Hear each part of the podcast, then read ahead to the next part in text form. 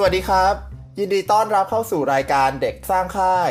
รายการที่จะมาเล่าเรื่องราวเกี่ยวกับค่ายวิทยาศาสตร์ที่พวกเรา The White Room ไปจัดกันมา วันนี้พบกับวิวครับ โอมครับอายค่ะ แล้ววันนี้เราก็มีแขกรับเชิญอีกหนึ่งคนนะครับแขกรับเชิญวันนี้แนะนำตัวด้วยครับสวัสดีค่ะแอปเปิลนะคะ แล้ว Apple ทำอะไรอยู่ที่ไหนคะ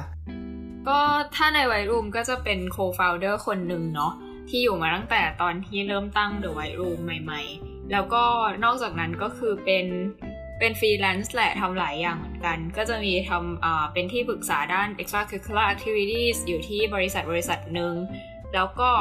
รับจ้างออกแบบกิจกรรม แล้วก็เปิดร้านขายขนมกับงานฝีมือด้วยค่ะ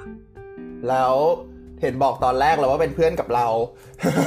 เข้ามา The White Room ได้ยังไงครับ ก็ตอนนั้นน่าจะอยู่ประมาณม .5 มั้งอะคะทีเนี้ยตอนนั้นน่ะ คือขอขอเล่า background นิดนึงว่าตอนเรียนมัธยมอะเรียนโรงเรียนที่ชื่อว่าดรุณสิกขาลัยเป็นเป็นโครงการโครงการหนึ่งของกระทรวงวิทย์ ทีเนี้ยเขาก็จะเหมือนกับว่าให้นักเรียนอะทำค่ายอาสาอะไรเงี้ยซึ่งก็ทำมาทุกปีตั้งแต่ม .4 ม .5 ม .6 ก็เลยเริ่มมีประสบการณ์นิดนึงว่าแบบเออเราจะ run ค่ายยังไง เราจะหาเงินจากไหนได้บ้าง แล้วตอนนั้นก็พี่วิวก็มาชวนว่าเออเดี๋ยว White Room กำลังทำเนี้ยค่ายอาสาแล้วตอนนั้นก็กำลัง struggle กับการหาตังค์ก็เลยเข้าไปเหมือนกับว่าไป give advice นิดนึงว่าแบบเออเนี่ยหาตังค์เปิดกล่องทำงั้นทำงี้นะ แล้วอยู่ๆก็โดนลากเข้ามาแบบงงๆ แบบทำเต็มตัว จากแค่การให้คำปรึกษาเล็กๆ น้อยๆวันนั้นเนี่ยก็คือก็คือค่อยๆมาทำเต็มตัวมากขึ้นเรื่อยๆเนาะแล้วพอมาทำเต็มตัวมากขึ้นเรื่อยๆก็ก็อยู่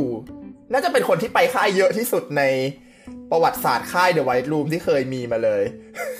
จนถึงปัจจุบันนี้น่าจะเป็นคนที่แท็กเรคคอร์ดคือ The White Room เราจะเก็บ track record ว่าใครไปค่ายมากี่ค่าย Apple น่าจะเป็นคนที่ไปค่ายของ The White Room เยอะที่สุด ในทุกคนในโครงการที่มีอยู่ทุกวันนี้นะฮะ ใช่ ใช่แหละ ต้องต้องเป็นเธอแล้วล่ะ เพราะว่าอยู่อยู่โรงเรียนประจำที่ค่อนข้างมีอิสระประมาณนึงแหละ เพราะสมัยก่อนวัยรุ่นมันจะมีแบบมี เออมีพี่วิวใช่ไหมแล้วก็แก๊งเด็กมหิดลวิทย์แล้วก็เรา ซึ่งเรารู้สึกว่าในในทุกๆคนเราค่อนข้างจะเป็นคนที่เดินทางสะดวกและมีอิสระที่สุดแล้วอะไรเงี้ยก็เลยไปบ่อย ครับ ก็สำหรับวันนี้นะฮะคือเทที่แล้วเนี่ย 40 นาทีเนี่ยมันยังไม่จุใจเรายังเล่าอะไรได้ไม่ค่อยเยอะเท่าไหร่ เพราะว่าเอ่อแค่ขึ้นรถตู้ก็ปาไป 20 นาที ลงรถตู้ไปถึงโรงเรียนกว่าจะเล่ากิจกรรมก็อีก 20 นาที พอมันแล้วอย่างนั้นปุ๊บมันเหมือนเราเล่าฐานละ 3 นาที มันเลยไม่จุใจ เทปวันนี้เนี่ยก็เลยจะเป็น recap นะฮะเราจะมา recap กิจกรรมกัน ซึ่งค่ายแรกแอปเปิลไปกับเราถูกไหมเราอยู่ฐานเดียวกัน จะ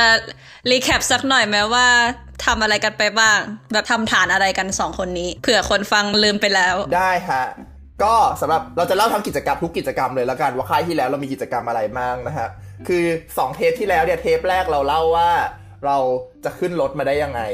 ขึ้นขึ้นเตรียมของเตรียมเงิน เตรียมคนเตรียมกิจกรรมในการจัดค่ายยังไง อีกการเทปที่แล้วเนี่ยเป็นเรื่องของถ้าเราไปถึงโรงเรียนแล้วเนี่ยเราเตรียมกิจกรรมยังไงที่สถานที่แล้วกิจกรรมที่เราจัดเนี่ยเป็นยังไงสำหรับในค่ายแรกของ The White Room นะครับกิจกรรมของเราในส่วนของ Warm Up ซึ่งเป็นสายโชว์ 15 นาที มีทั้งหมด 3 กิจกรรมในค่ายแรกเนื่องจากอันที่ 4 น้ำแข็งแห้งของเราระเหิดไปหมดก่อนที่จะได้จัดนะฮะที่เอาไปใส่ตู้เย็นใช่ไหมฮะใช่รอน้ำแข็งแห้งไปใส่ตู้เย็นเราก็เลยไม่ได้จัดกิจกรรมนั้นนะฮะเอ่อเด็กน้อยมากก็เด็กอะเนาะเด็กๆเออ ก็จะมีน้ำอัญชันเปลี่ยนสีที่ตอนแรกเคยจะเป็นผ้าเช็ดหน้า แต่ว่าเราซักออกไปหมดแล้ว ก็เผลอเอาไปซัก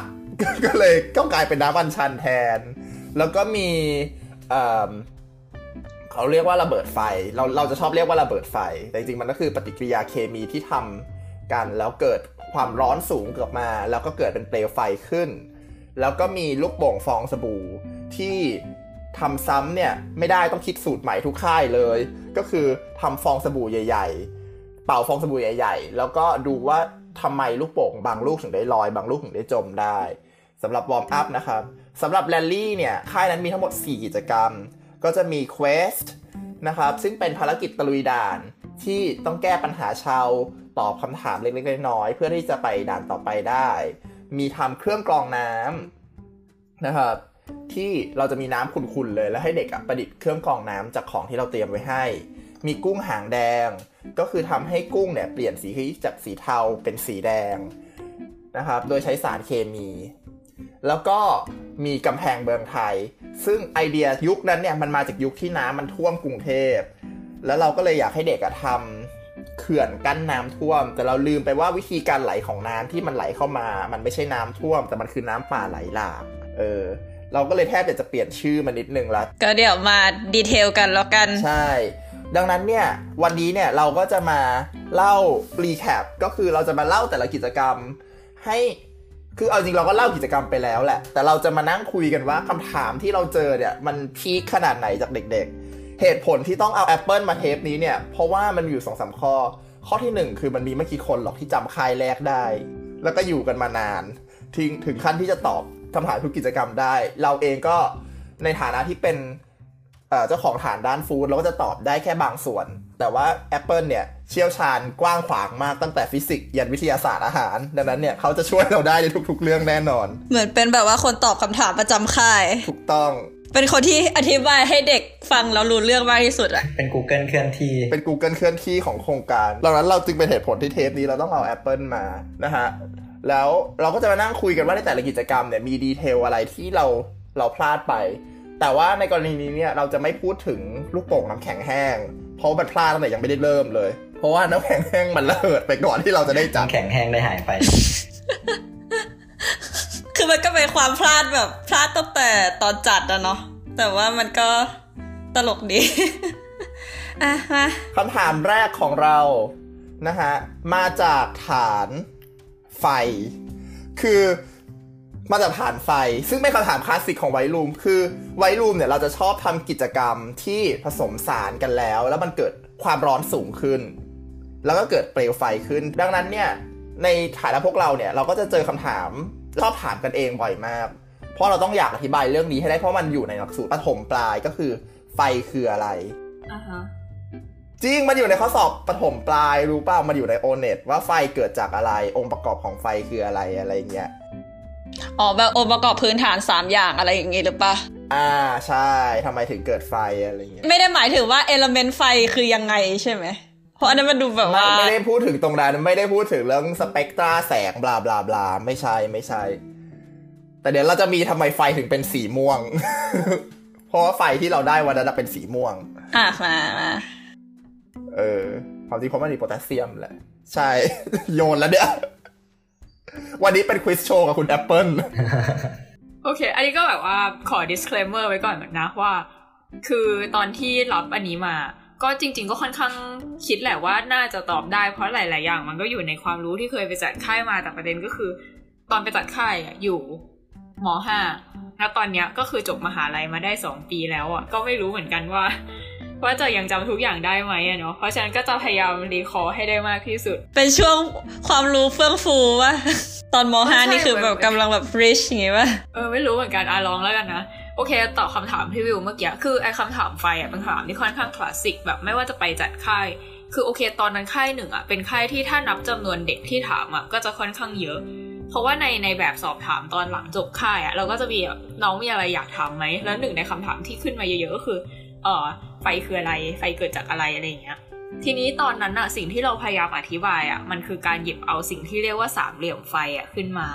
ก็คือว่าจะต้องมีองค์ประกอบครบถ้วนสามอย่างถึงจะมีไฟเกิดขึ้นได้อะฮะ ก็คือ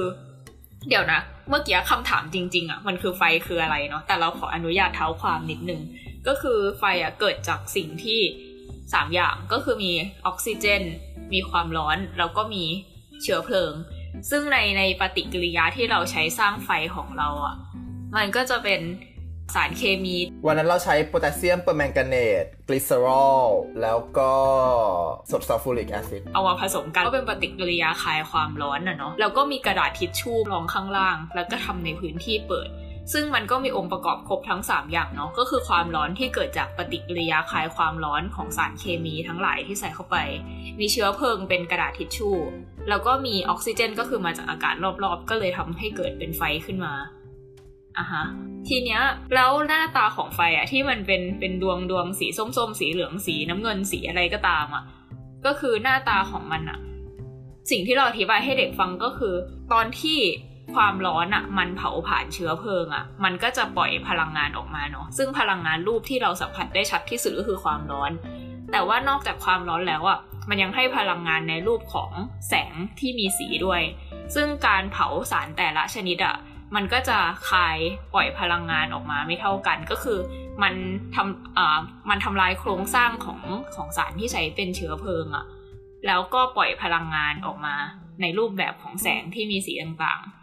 อ่าฮะประมาณเนี้ย รู้เรื่องไหมอะเออเราตอนอธิบายให้เด็กฟังนี่พูดขนาดนี้เลยเหรอไม่น่าใช่นะ ขอแบบอธิบายให้เด็กฟังได้ไหม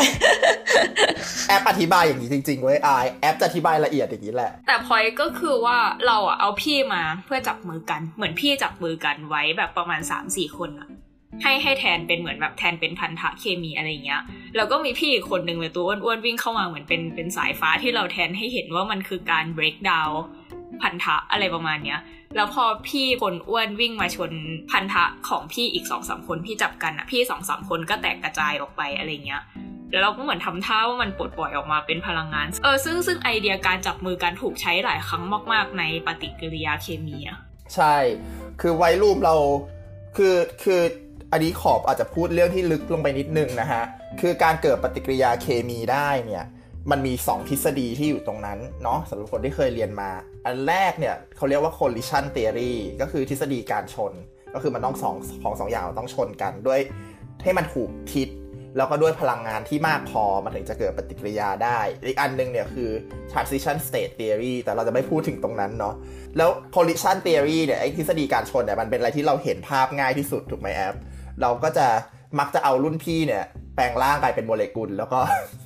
ชนกัน แล้วก็คาดหวังให้มันเกิดพลังงานบางอย่างออกมา เออ เหมือนตอนใช้ใช้อธิบายฐานกุ้งด้วยไหมฮะ ไอ้ที่กุ้งเปลี่ยนสีกุ้งเปลี่ยนสี เราเราทำโมเดลลูกบอลขึ้นมา ใช่ทำโมเดลจำได้ว่านั่งทาสีอยู่ที่ห้องเดี๋ยวคิดว่าคงมีจังหวะได้เล่าเหมือนกัน ซึ่งเป็นอะไรที่เละเทะมากเออแล้วก็จะมีปฏิกิริยาเคมีส่วนใหญ่ก็จะเป็นคนมาชนกัน แล้วก็ปล่อยพลังงานออกมา คราวนี้ อยากให้พี่แอปอธิบายลึกลงมาอีกนิดนึงได้ไหมครับ ว่าทำไมทำไฟจากโพแทสเซียมเปอร์แมงกาเนตถึงเป็นสีม่วง แต่ไฟจากโซเดียมของเราถึงได้เป็นสีส้ม คืออันเนี้ยตอนที่อธิบายให้เด็กฟังอะพูดค่อนข้างน้อยก็คือบอกแค่ว่า ตอนนั้นคือนอกจากฐานเนี้ยเหมือนเรามีกิจกรรมเล็กๆ แยกออกมาอีกมั้งที่แบบเอาเอาช้อนตักเกลือกับช้อนตักด่างทับทิมมั้งใส่เข้าไปในไฟ แล้วมันจะเห็นสีไม่เหมือนกันเหมือนทำแยกออกมา เป็นกิจกรรมต่อยอดจากระเบิดไฟตะกี้เนี้ยใช่แล้วก็ เหมือนเราอธิบายค่อนข้างเล็กก็คือประมาณว่าสารที่แตกต่างกัน ซึ่งในที่นี้ก็คือโซเดียมกับโพแทสเซียมอะมันจะเขาเรียกว่าอะไรอะ จะปล่อยพลังงานออกมาไม่เท่ากันตอนที่ตอนที่กลายเป็นไฟอะ ซึ่งคำว่าพลังงานที่ไม่เท่ากันอะ ก็ทำให้มีสีที่ไม่เหมือนกัน ซึ่งก็ยกตัวอย่างเปรียบเทียบสีลุงอะว่าแบบสีลุงมันมีม่วงคำน้ำเงินเขียวเหลืองแสดแดงอะไรอย่างงี้ใช่ปะสีม่วงก็จะมีพลังงานเยอะสุด สีแดงก็จะมีพลังงานน้อยสุดอะไรเงี้ย ซึ่งพลังงานที่ได้จากการเผาโซเดียม กับพลังงานที่ได้จากการเผาโพแทสเซียมอะมันไม่เท่ากัน ก็เลยให้สีคนละสีกันอือหือซึ่งถ้าถ้าจำไม่ผิดนะ เหมือนพลังงานจากโซเดียมมันจะค่อนข้างน้อยอะก็เลยออกมาเป็นสีส้มๆ ก็คือใกล้ทั้งสีแดง แต่พลังงานจากโพแทสเซียมจะมากกว่า ก็เลยให้พลังงานออกมาค่อนๆไปทางสีม่วงมั้งถ้าจำไม่ผิดใช่นะไลแลกเออเป็นสีประมาณไลแลกสีดอกลาเวนสีดอกไลแลกอะ ไลแลกภายไทยคือสีอะไรอะม่วงอ่อนสีม่วงอ่อนม่วงอ่อนเออ คือถ้าให้พูดแบบซับซ้อนหน่อยก็คือ สิ่งที่เราทำก็คือพอเราให้ความร้อนกับพวกไอออนพวกนี้ใช่ไหมอิเล็กตรอนวงนอกสุดมันก็จะถูก excite ขึ้นไป แล้วมันก็จะ drop ลงมาไอการถูก excite ขึ้นไปแล้ว drop ลงมาเนี่ยการ drop ลงมามันจะคายปล่อยพลังงานออกมาในรูปแบบของคลื่นแสงถูกปะที่มีความยาวคลื่นที่ไม่ที่ต่างกัน ดังนั้นเนี่ยแล้วไอ้ความยาวคลื่นที่มันไม่เท่ากันเนี่ยก็ทำให้สีที่เราเห็นเนี่ยมันไม่เท่ากัน เพราะว่าไอ้ระดับพลังงานที่มันถูกดีดขึ้นไปได้เหมือนแทมโปลีนเนี่ยมันไม่เท่ากันในแต่ละในแต่ละไอออนนะฮะโอเค เมื่อกี้เราเราจะมีซัม m ไร z ์สองเวอร์ชันดีไหมแบบเวอร์ชันอืมแบบผู้ใหญ่ฟังแล้วก็เวอร์ชันแบบเด็กฟังได้ เทปนี้จะเป็นเทปที่มีองค์ความรู้เยอะมากนะฮะอะมา อันนี้เนี่ยก็เอาจริงๆชอบถือว่าป๊อปนะ เพราะเด็กเด็กชอบเวลาไฟลุกอะ่ะเด็กทุกคนชอบไฟ ใช่ไหมเด็กทุกคนชอบไฟ ชอบไฟชอบระเบิดชอบอะไรพวกนี้ เออ ได้ได้ได้เออเด็กชอบความเหมือนเวลาพูดถึงวิทยาศาสตร์อะเอลเมนต์หนึ่งที่เด็กมักจะพูดถึงคือเอาอะไรก็ไม่รู้มาผสมกันใช่ป่ะแล้วก็ระเบิดตู้มเหมือนเป็นภาพจำของของแลบอะมันน่าจะเป็นแบบมาจากการ์ตูนอะไรอย่างเงี้ย ที่แบบว่าผสมสารพัดของกุ๊กกิ๊กระเบิดปุ้มอะไรอย่างเงี้ยเออเอออะไรแบบเนี้ย ซึ่งซึ่งพอเด็กได้เห็นสิ่งนั้นแบบในแบบ เห็นกับตาจริง ๆ ที่ไม่ใช่อยู่ในการ์ตูนมันก็จะค่อนข้าง wow แต่ทีเนี้ยถ้าย้อนเวลากลับไปได้อะมันก็มีเรื่องหนึ่งที่ต้อง concern สุด ๆ เลยก็คือเรื่องเรื่อง safety เนาะเพราะแบบทั้งตั้งแต่แบบตอนเอามันมาผสมกันแล้วเป็นไฟเด็กควรอยู่ห่างแค่ไหน ซึ่งตอนค่ายแรกเราก็แค่พยายามทำให้เด็กอยู่ห่างจากมันมากที่สุดค่ายต่อมาก็เริ่มแจกผ้าปิดปากใส่แว่นใช่ใส่เสื้อกาวอะไรเงี้ยเหมือนคอนเซิร์นเรื่องอย่างนี้มันก็เพิ่มขึ้นเรื่อยๆ รวมถึงแบบเรื่องการกำจัดเวสอะไรแบบเนี้ย อันนี้ก็คือเหมือนเรียกว่าอะไรอะ คือนอกจากความรู้แล้วอะ แบบความรู้ที่จะสอนเด็กอะมันกลายเป็นเรื่องอย่างเงี้ยที่เราต้องมาคิดเบื้องหลังด้วยว่าเราจะจัดการใช่เพราะว่าอย่างแบบพวกอย่างพวกเวสจากการเกิดปฏิกิริยาเคมีหลาย ๆ ครั้งเราไม่สามารถแค่โยนลงท่อประปาได้อะเราต้อง dilute เยอะมาก ๆ แล้วหาที่ทิ้ง หรือว่าใส่ขวดแก้วแล้วก็หาที่ bring toxic waste กลับไปที่ที่กรุงเทพอะไรเงี้ยนะ อะ เนี่ยสิบกว่านาทีละ ยังไม่พ้นกิจกรรมแรกเลย จะ recap จบไหมวันเนี้ยเดี๋ยวเราจะมารอดูกัน เข้ากิจกรรมที่ 2 กันดีกว่า เราเราเป่าลูกโป่งฟองสบู่ใหญ่ ๆ กันถูกไหมคำถามที่ popular ที่สุดที่เราเชื่อว่าแอปก็ตอบไม่ได้ตอนนี้ สูตรมันคืออะไรคะแอปแอปมีอะไรจะเล่าเรื่องสูตรลูกโป่งฟองสบู่ไหมคือเอาจริงตอนที่ทำอะไอเนี้ย คือตอนที่ไปไปไปรวมตัวกันอะเหมือนมีทีมที่เขาทำฟองสบู่แบบทำไว้แล้ว แล้วก็เป่าได้แล้วอะเหมือนแบบฟองสบู่แบบ ready to go แล้วอะแค่หยิบขึ้นมาใช้ แต่ทีมไปไหนแล้วไม่รู้ทีมที่เตรียม ใครเป็นคนเตรียมก็ไม่รู้ แล้วเขาใส่อะไรเท่าไหร่บ้างเขาก็แบบว่าเหมือนพอถามถามดูคนแถวนั้นอะที่แบบอยู่ตรงฟองสบู่เขาก็บอกว่าเออเหมือนใส่เหมือนปรับไปเรื่อยๆ จนกว่ามันจะได้ แต่รู้ว่าใส่สามอย่างคือใส่น้ำน้ำตาล ใส่กลีเซอรีนแล้วก็ใส่ เอาใส่สี่อย่างใส่น้ำเปล่า แล้วก็ใส่สบู่เหลว ซึ่งตอนนั้นแบบค่อนข้างสติ๊กด้วยว่าต้องเป็นยี่ห้อ Imperial ซึ่งก็ไม่เข้าใจเหมือนกันว่าทำไม เออ แล้วทีเนี้ยก็ เออ ก็รู้ เออ แต่อย่างน้อยก็รู้ว่ามีสี่อย่าง ซึ่งซึ่งสี่อย่างที่ใส่เข้ามาก็ค่อนข้าง make sense เนอะว่าแบบทำไมถึงทำให้ฟองสบู่มีขนาดใหญ่ได้อะไรเงี้ย แต่ว่าก็นั่นแหละเหมือนทุกครั้งที่ผสมมันก็จะไม่เหมือนกันเลย เพราะว่าพยายามปรับสัดส่วนไปเรื่อยจนกว่ามันจะได้ฟองใหญ่ที่สุดอะไรประมาณนี้ ใช่ เพราะว่าเราไม่ได้จัดค่ายนี้ค่ายเดียวนะไอ้ฟองสบู่เรายังเอาไปจัดต่อโอ้ยเราไปจัดอีกหลายครั้งอะจัดฟองสฟองสบู่ค่อนข้างจัดบ่อยใช่แต่ว่าเดี๋ยวเดี๋ยวเราจะพยายามไม่พูดถึงค่ายอื่นๆละกันวันนี้ก็จะพยายามโฟกัสที่ค่ายเอ่นี้องั้นเดี๋ยวแอปช่วยแนะนำอธิบายให้หน่อยได้ไหมว่าคอมโพเนนต์แต่ละอย่างในสูตรฟองสบู่เนี่ย มันทำให้เกิดฟองสบู่ได้ยังไง โอเค อย่างแรกก็คือตัวสบู่เองเนาะ คือสบู่มันเป็นสารซักฟอกใช่ปะหนึ่งในหน้าที่ของมันนะคือการลดแรงตึงผิว ทีเนี้ยถ้าเราถ้าเราเราลดแรงตึงผิวทำไมถึงทำให้น้ำมัน แรงตึงผิวคืออะไรครับ ขอขอโทษที นิดนึง ขอขอย้อนไปตะกี้นิดนึงคือ แรงตึงผิวอะมันคือสิ่งคือคือเหมือนกับว่า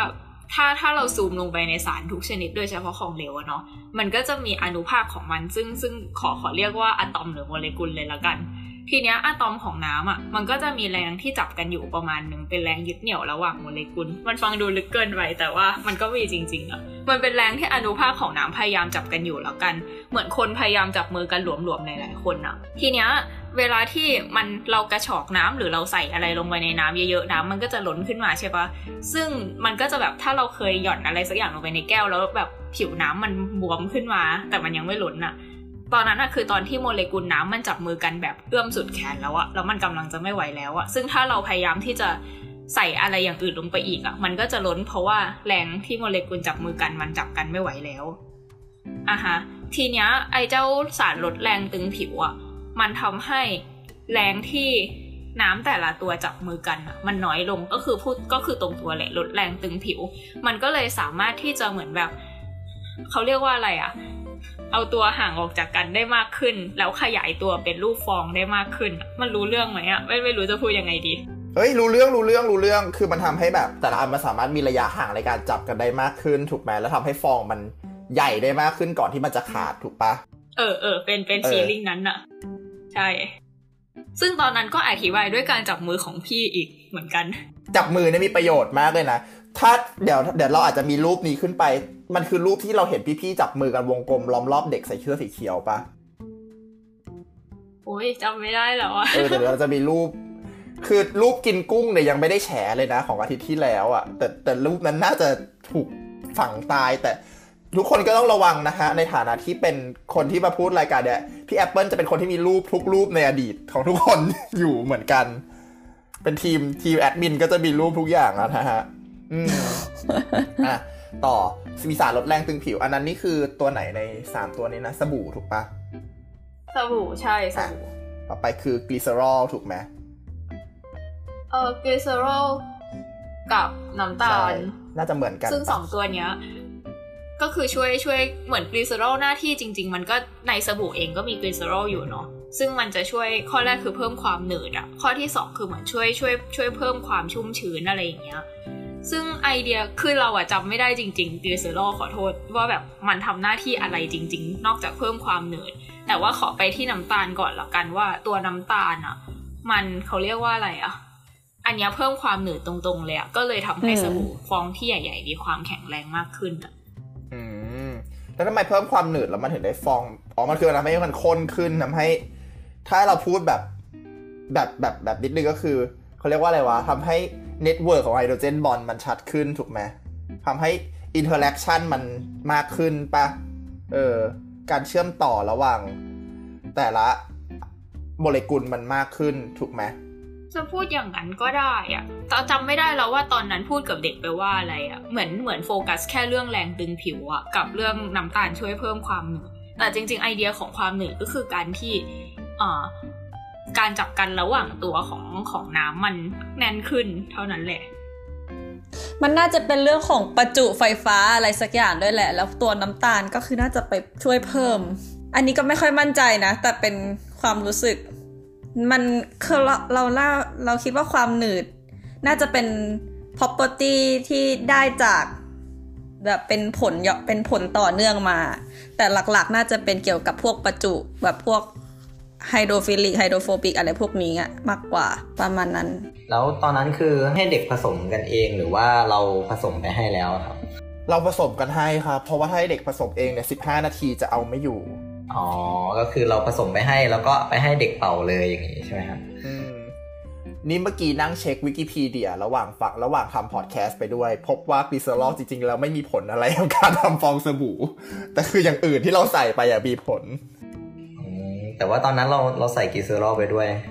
เราน่าจะใส่จำไม่ได้ด้วยซ้ำไปว่าใส่ไหม ใส่ปะน่าจะใส่แหละ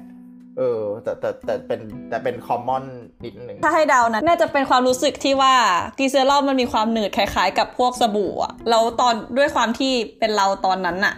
อาจจะแบบในความเป็นเด็กตอนนั้นอาจจะคิดว่าแบบว่า ถ้าสบู่ใช้ได้ดีการเพิ่มกีเซอรอลมันก็อาจจะทำได้ดีด้วย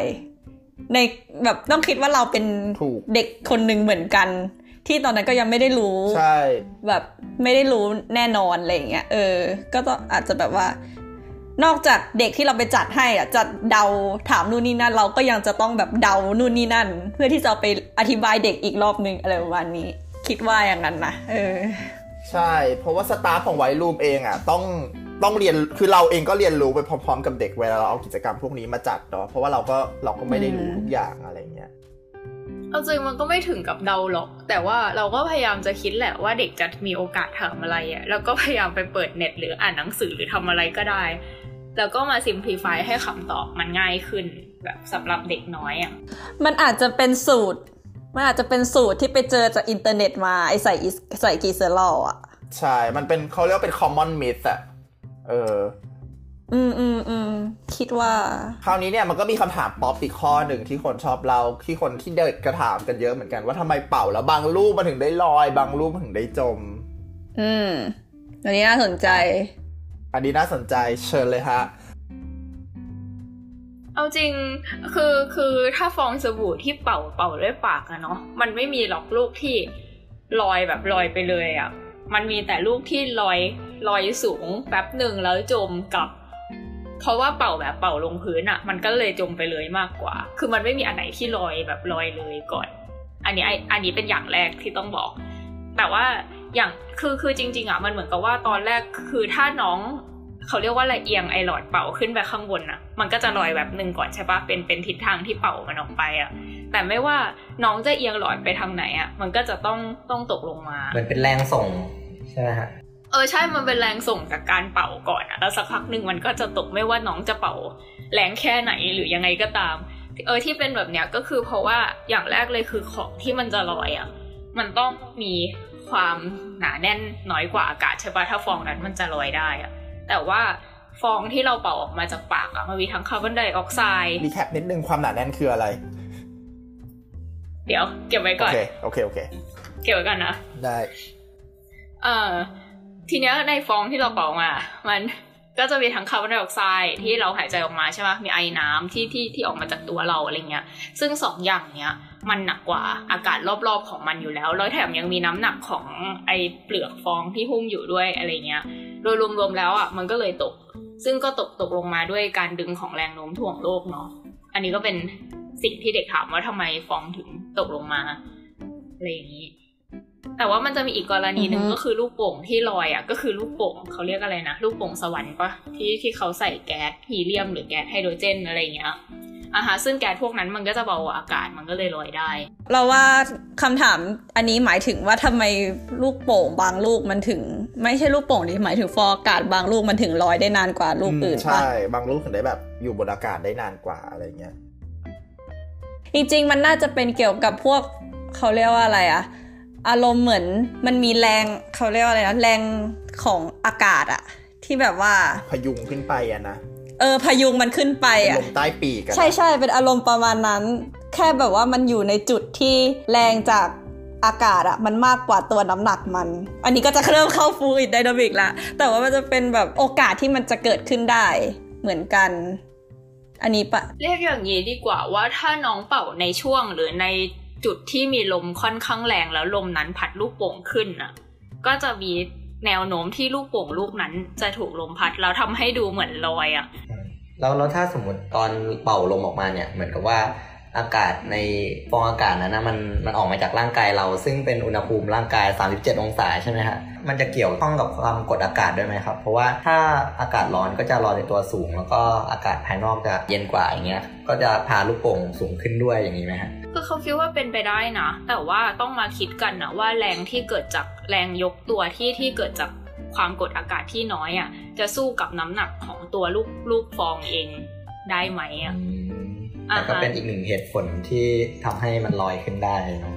ใช่ใช่แต่โดยมากแล้วอันนี้ส่วนตัวคิดว่าสู้ไม่ได้ เพราะว่า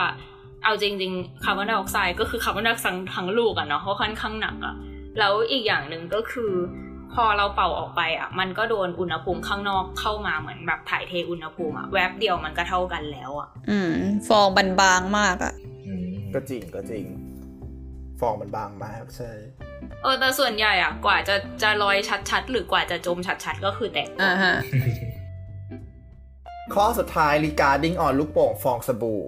ทำไมเป่าแล้วแบบเวลาสังเกตปะเวลาบนผิวลูกโป่งฟองสบู่มันบางครั้งมันเป็นสีลุงอะเออมันเกิดจากอะไรอะเดี๋ยวเดี๋ยวแป๊บหนึ่งนะครับ ก่อนก่อนหน้านี้คือพี่วิวถามค้างไว้ว่า เออความหนาแน่นคืออะไร ใช่ใช่ใช่เกือบลืมไปเลยเนี่ยเออลืมลืมแล้วเนี่ย อะอธิบายความหนาแน่นคืออะไรก่อน ตอนที่คุยกับน้องอะเราจะแบ่งความหนาแน่น คือมีมีวิธีอธิบายความหนาแน่นประมาณสองวิธีที่เราพูดกับเด็กอะเราในที่นี้หมายถึงเราเองแล้วก็เพื่อนๆในค่ายด้วยเนาะ ก็จะมีกลุ่มที่พูดถึงในนิยามของความหนาแน่นที่เท่ากับเอ่อ d เท่ากับ m ส่วน v อะก็คือความหนาแน่นหมายถึงสัดส่วนระหว่างมวลกับปริมาตร ซึ่งเปรียบเทียบได้โดยอ่า สมมุติว่าเป็นลูกกลมๆเหมือนกันอย่างเงี้ย ถ้าอันหนึงเป็นลูกที่กลวงอะกับอีกอันหนึงเป็นลูกที่ตันอะ แต่มีไซส์เท่ากันก็คือตรงนี้มีเขามีปริมาตรเท่ากันใช่ปะแต่ข้างในอะอันที่กลวงก็คือไม่มีอะไรเลย ก็จะข้างในก็ว่างเปล่า น้ำหนักเขาก็จะน้อย ในขณะที่อันที่ตันก็คือข้างในเขาถูกแบบฟิลไปด้วยด้วยด้วยเนื้อของไอสารอันนั้นอะเขาก็จะหนักกว่า ก็เลยทำให้ลูกในขนาดที่เท่ากัน ลูกที่หนักกว่าก็จะมีความหนาแน่นที่มากกว่า อะฮะซึ่งถ้าเราเอาของที่มีความหนาแน่นมากไปใส่ในของที่มีความหนาแน่นน้อยอะ มันก็จะจมอะไรอย่างเงี้ย แต่ในขณะเดียวกันถ้าเราเอาของที่มีความหนาแน่นน้อยใส่ลงไปในอ่างของของที่มีความหนาแน่นมากมันก็จะลอยอะฮะ ตอนนั้นจำได้ว่าอธิบายมันจะมีแบบเนี้ย กรณีหนึ่งก็คืออธิบายในในมุมของ d เท่ากับ m ส่วน v เนาะ กับอีกมุมหนึ่งที่อธิบายก็คืออธิบายในแง่ที่ว่าพูดถึงความหนาแน่นในเชิงว่า อนุภาคของของชิ้นนั้นมันแพ็คตัวกันแน่นแค่ไหนอะเก็ตปะอ่าคืออันเนี้ยก็อย่างเปรียบเทียบเช่นว่า ถ้าสมมติว่าในในไอ้ลูกบอลเมื่อกี้นั่นแหละ ลูกบอลอันที่กลวงอะก็คือเหมือนมีตัวอยู่ข้างในศูนย์ตัวใช่ปะแต่ในขณะที่ลูกที่ที่ที่ที่แน่นที่ตันอะก็คือมีตัวเนื้อลูกบอลอยู่ข้างในเต็มไปหมดเลยแบบอัดกันอยู่อย่างแน่นอะทีเนี้ยมันก็เปรียบเทียบว่าลูกที่รวงอะก็ความหนาแน่นน้อยสุด ลูกที่ตันก็ความหนาแน่นมากสุด แล้วถ้าลูกสุดท้ายอะเป็นลูกแบบลูกที่กลางๆ ก็คือมีตัวอยู่บ้างประปรายกระจายกระจายกันอยู่ ก็คือมีตัวบ้างมีช่องว่างบ้างเนี้ยก็จะทำให้มีความหนาแน่นปานกลางอะไรประมาณเนี้ยอืมก็คือเป็นอารมณ์จำนวนแบบจำนวนอนุภาคต่อปริมาตรถูกไหมถ้าเป็นใช้วิธีที่สองในการอธิบายเนาะ อ่าฮะประมาณเนี้ย คือสังเกตไหมวิธีการอธิบายของพี่แอปเปิลเนี่ย ซึ่งซึ่งซึ่งคนฟังจะไม่เห็น เพราะว่าไม่มีกล้อง แต่ว่าถ้าจะสังเกตดีๆ คนอธิบายเนี่ยก็คือถ้าเป็นเราอธิบายอะ่ะ เราจะเต้นเยอะมาก เราจะมีการเต้นไปอธิบายไปมือของเราเนี่ยจะไปเยอะมากแบบอิตาเลียนมากคือมือจะแบบเยอะมากอะไรอย่างเงี้ยในขณะที่ถ้าเป็นพี่แอปอธิบายเนี่ยเขาก็จะ ขยับตัวนิ่งๆ แล้วก็พูดไปข้างหน้าได้ ดังนั้นเวลาเราอธิบายด้วยกันเนี่ยมันจะดีมาก เพราะว่าคนหนึ่งก็เป็นเหมือนเสียงพากย์อีกคนหนึ่งเหมือนทำแอนิเมชันน่ะ เออ โอเค คราวนี้เนี่ย อันนี้เนี่ยก็คือเราควรจะต้องไปต่อ เพราะว่านี่ 33 นาทีแล้ว เดี๋ยวเราจะไม่ได้พูดเรื่องกุ้งกัน เห็นไหมบอกแล้วเวลามันผ่านไปเร็วมาก โอเคครับ ต่อต่อได้เลยครับ โอเค ต่อต่อต่อก็คือกุ้ง เมื่อกี้แอปจะเล่าเรื่องคือเวลาเราอธิบายกุ้งเนี่ยมันก็มีอยู่สองสาข้อแหละ คือเราอะโชคดีมากที่เราอธิบายไปแล้วเนาะว่า กุ้งโปรกุ้งเนี่ยมันเสียสภาพแล้วเปลี่ยนจากสีเทาเป็นสีแดงได้ยังไง คราวนี้เนี่ยมันมีเด็กคนหนึ่งแล้วนี้เราขอรีแคปในเรื่องของอิมเพรสชันที่เราได้เนาะคือเราพูดถึงแค่เด็กเอาน้ำมันเย็นๆไปหยดลงกุ้งใช่ไหมแต่ว่าอีกอันหนึ่งที่เราไม่ได้พูดอะคือมันมีเด็กคนหนึ่งที่คิดว่าเอา เอ่อเอากรดไปหยดใส่กุ้ง แล้วกุ้งอะมันมีสีเทาอมน้ำเงิน แล้วคิดว่ากุ้งอะจะเป็นเหมือนกระดาษลิตมัสก็เลยจะเปลี่ยนน้ำเงินเป็นแดง ก็เลยหยดกรดลงไปอะไรอย่างเงี้ยซึ่งสำหรับเราเราก็มองว่าไอเดียตรงนั้นเนี่ยค่อนข้างดีเนาะอ่าฮะอะแต่เดี๋ยวพี่แอฟจะเล่าเรื่องโมเดลกุ้งนิดนึงให้เล่าเมื่อกี้เห็นเห็นเกิดมาแล้วใช่ใช่เกิดมาตั้งแต่ตอนแรกๆเนาะใช่ ก็คือ เอออย่างแรกต้องบอกก่อนว่าไอเดียคือน้องไอเดียดีจริง ที่คิดว่าเอาเอากดไปหยดบนกุ้ง แล้วมันจะเปลี่ยนเป็นสีแดงเหมือนกระดาษลิตมัสแต่ว่าจริง ๆ กลไกการเปลี่ยนสีมันก็ไม่ได้เหมือนกระดาษลิตมัสเนาะทีเนี้ยถ้าถ้าถ้าเราพูดกับเด็กตอนนั้นอะสิ่งที่เราคือเนื้อหาใหญ่ที่ครอบเรื่องนี้อยู่อะคือเรื่องการเสียสภาพของโปรตีนเนาะก็คือไอเดียคือเมื่อโปรตีนเสียสภาพหมายความว่า มีอะไรสักอย่างหนึ่งมาทำให้โครงสร้างของโปรตีนมันหน้าตาเปลี่ยนไป ซึ่งโครงสร้างที่เปลี่ยนไปทำให้ลักษณะปรากฏของมันเปลี่ยนไป เช่น เปลี่ยนสี เปลี่ยนความแข็งความเหลวอะไรอย่างเงี้ยอะฮะอันเนี้ยคือ main idea ของของเรื่องนี้ ซึ่งสิ่งที่เราเตรียมไปกันจากบ้านก็คือโมเดลอันหนึ่งจินตนาการนะ มันจะเป็นลูกบอลอันหนึ่งสีแดง ซึ่งเราแทนแทนเป็นสีแดงของของ pigment กุ้งอะ pigmentนต์คืออะไรคะ คือคือเม็ดสีของกุ้งอะเม็ดสีแดง แล้วก็พันอยู่รอบๆด้วยลูกด้วยสายลูกปัดที่เป็นสีขาว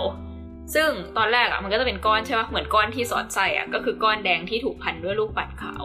แล้วเวลาเราอธิบายเด็กอะก็คือโอเค ก้อนแดงที่พันด้วยลูกปัดขาวตอนเนี้ย คือแทบจะไม่เห็นสีแดงเลยอะฮะอืมแล้วเราก็บอกว่าโอเค ตอนนี้เรากำลังจะหยดกรดหรือใส่ความร้อน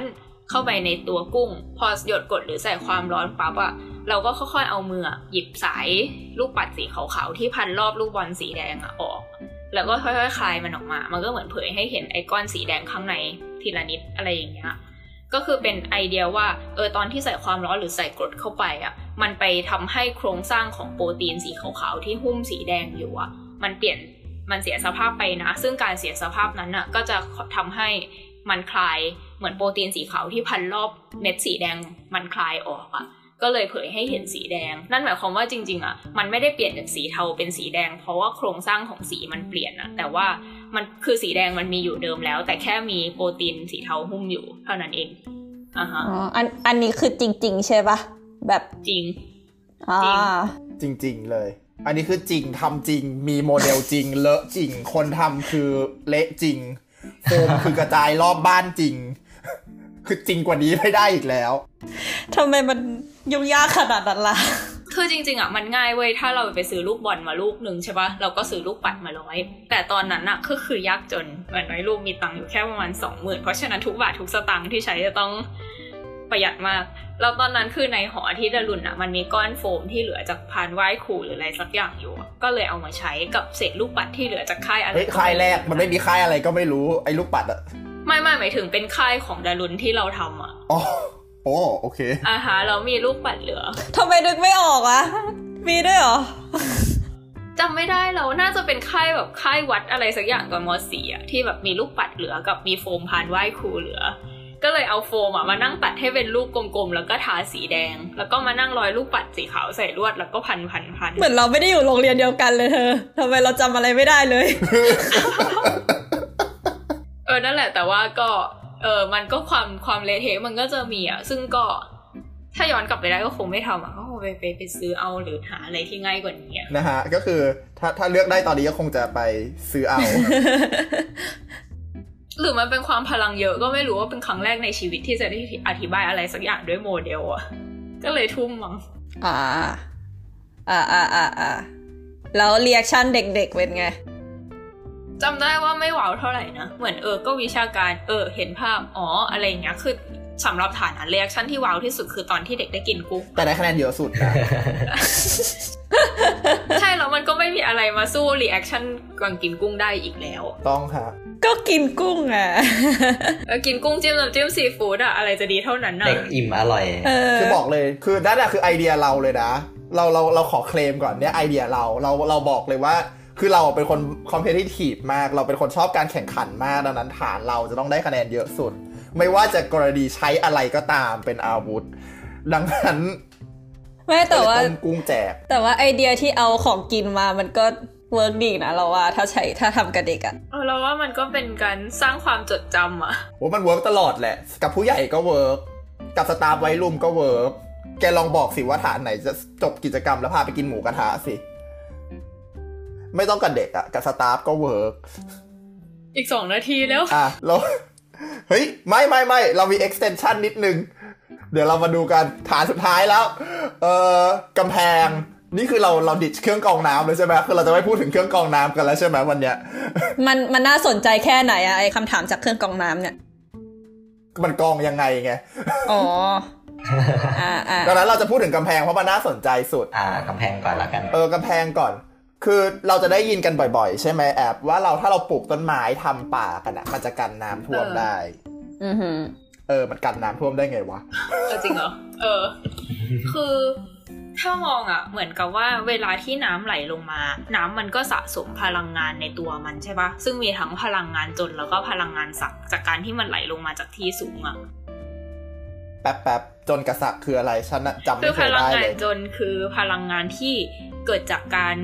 เคลื่อนที่ของวัตถุ ซึ่งน้ำที่มันไหลลงมา มันก็กำลังเคลื่อนที่ถูกป่ะด้วยความเร็วค่าค่าหนึ่งอะอือฮึเพราะฉะนั้นตัวมันน่ะมีพลังงานจนอยู่ ส่วนพลังงานสักก็คือพลังงานที่สะสมอยู่ในวัตถุจากการที่วัตถุมันแบบอยู่บนที่สูงอะไรเงี้ย ซึ่งน้ำมันก็ไหลมาจากที่สูงไงเก็ตไหมอะฮะ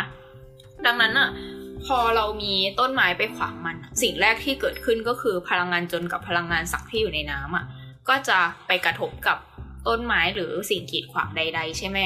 ทำให้พลังงานจากตรงนั้นอะเหมือนกับว่า พอมันชนอะมันก็คือเกิดการเปลี่ยนรูปพลังงานอะจากพลังงานจนพลังงานสักที่เยอะๆกลายเป็นพลังงานที่แบบใช้สร้างแรงกระแทกกับต้นไม้อะไรอย่างเงี้ย อันนี้คือพอยแรก ซึ่งพลังงานที่เปลี่ยนไปอะก็คือทำให้ตัวน้ำเองมันเสียพลังงาน ซึ่งการที่มีต้นไม้หลาย ๆ ต้นอะ มันก็ค่อยๆเสียพลังงานจากการชนกับต้นไม้ต้นนั้นต้นนี้จนพลังงานของน้ำมันค่อนข้างน้อยลง เมื่อมันไปถึงบ้านคน อันนี้เป็นพอยแรกของการปลูกต้นไม้ กับอีกพอยหนึ่งก็คือรากที่อยู่ใต้ดินอะเหมือนจริง ๆ เวลาที่น้ำไหลลงมา นอกจากที่มันไหลอยู่บนดินอะมันก็ซึมไปตามใต้ดินด้วยเนาะ ซึ่งน้ำที่ซึมไปใต้ดินก็ถูกดูดซับด้วยแบบเครือข่ายของรากอะไรอย่างเงี้ย คืออาจจะไม่ได้ถึงกับถูกดูดซับได้ทั้งหมด แต่ว่ามันก็เป็นไอเดียเดียวกันนะว่ามันไปขัดขวางทำให้น้ำไหลช้าลง แล้วก็มีแรงน้อยลงอะไรเงี้ย สุดท้ายแล้วน้ำก็เลยไปกระแทกบ้านด้วยแรงที่ไม่เท่าไหร่ ทำให้ความเสียหายมันต่ำลง รู้เรื่องวะรู้เรื่องรู้เรื่องรู้เรื่อง แต่คือกิจกรรมเนี้ยมันถูกเอาไปจัดได้หลายรอบมากเลยนะ ขอแทรกนิดนึง คือคำว่าพลังงานอะเอาจริง ๆ มันมีแค่สองอย่างก็คือโจรกระสักแบบที่พูดมาแหละ แต่ที่บอกว่าพลังงานที่เอาไปชนต้นไม้อะคือมันไม่มีนะ แต่ว่ามันแค่ลด คือพลังงานพลังงานจนอะมันเป็นเรื่องของความเร็ว พอต้นไม้มันมากั้นอะมันก็เลยกลายเป็นว่าทำให้ความเร็วของน้ำมันมันลดลง แล้วเวลาไปถึงบ้านคนอะมันเลยแบบ มันเลยไม่แบบฟู่เอาบ้านไปทั้งหลังอะไรอย่างเงี้ย แต่แค่แบบชนแบบเหมือนคลื่นซัดอะไรประมาณนี้มากกว่า อะ ก็แก้นิดนึงแค่นั้นเอง แล้วเอาจริงกิจกรรมเนี้ยมันก็ถูกเอาไปจัดหลายรอบมากๆเนาะใช่ไหมเพราะว่าแบบมัน popular มากจริงๆอะไรเงี้ย มันก็จะไม่ได้มีแค่เรื่องของเอ่อน้ำท่วม แต่มันก็จะมีเรื่องของเราก็เปลี่ยนไปเป็นน้ำป่าไหลหลาก แล้วก็ทำอะไรเงี้ยแอปรีแคปได้ไหมว่าเด็ก ปกติปั้นอะไรกันแรกๆปีแรกๆอะเด็กปั้นเป็นกำแพงแบบกำแพงหนาเลยอะกำแพงแบบกำแพงโรมอะเข้าใจปะกำแพงกำแพงเมืองโรมอะกำแพงแบบ คือเอาจริงอะไม่ไม่ได้อยู่ฐานนี้ แต่ว่าเห็นเห็นจากรูปที่ถ่ายมาก็คือเอ่อฐานแรก ๆ เหมือนจริงๆมันเวียนสี่ฐานใช่ปะ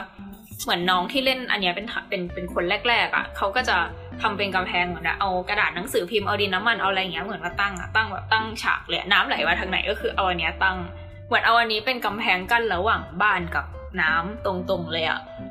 ซึ่งสิ่งที่เกิดขึ้นก็คือก็ก็แล้วแต่กลุ่มที่ยึดกระฐานกำแพงแน่น ๆ ก็จะกันได้ แต่กลุ่มที่ยึดฐานไม่แน่นก็จะกันไม่ได้อะไรอย่างเงี้ย แต่เหมือนน้องเขาไปคุยกันมั้งจากที่แบบพี่ brief หรืออะไรเงี้ยพอมันเป็นกลุ่มท้ายๆอะเขาก็จะเริ่มเอาเหมือนจิ๊กซอว์บ้าง ไม่ใช่จิ๊กซอว์เขาเรียกอะไรนะเลโก้ปะเลโก้เลโก้ เอาเลโก้บ้างเอาดินน้ำมันเล็ก ๆ บ้างเอาไม้ไอติมบ้างอะไรเงี้ยมาปักปักปักกระจายกระจายให้เหมือนแทนแทนการปลูกต้นไม้อะไรอย่างเงี้ยโควต้า 40 นาทีของเทปนี้ก็จบลงแต่เพียงเท่านี้ค่ะ เป็นยังไงกันบ้างคะ สามารถมาพูดคุยแลกเปลี่ยนความคิดเห็นกันได้ที่แฟนเพจ The White Room Enterprise นะคะ นอกจากนี้ยังสามารถติดตามข้อมูลข่าวสารต่างๆ ของโครงการรวมถึงรายการพอดแคสต์ของพวกเราตอนต่อๆไป ได้ที่แฟนเพจ The White Room Enterprise เช่นกันค่ะ แล้วเจอกันทุกวันอาทิตย์เว้นวันอาทิตย์นะคะสำหรับรายการเด็กสร้างค่ายสำหรับวันนี้ก็คงต้องขอลาไปก่อน สวัสดีค่ะ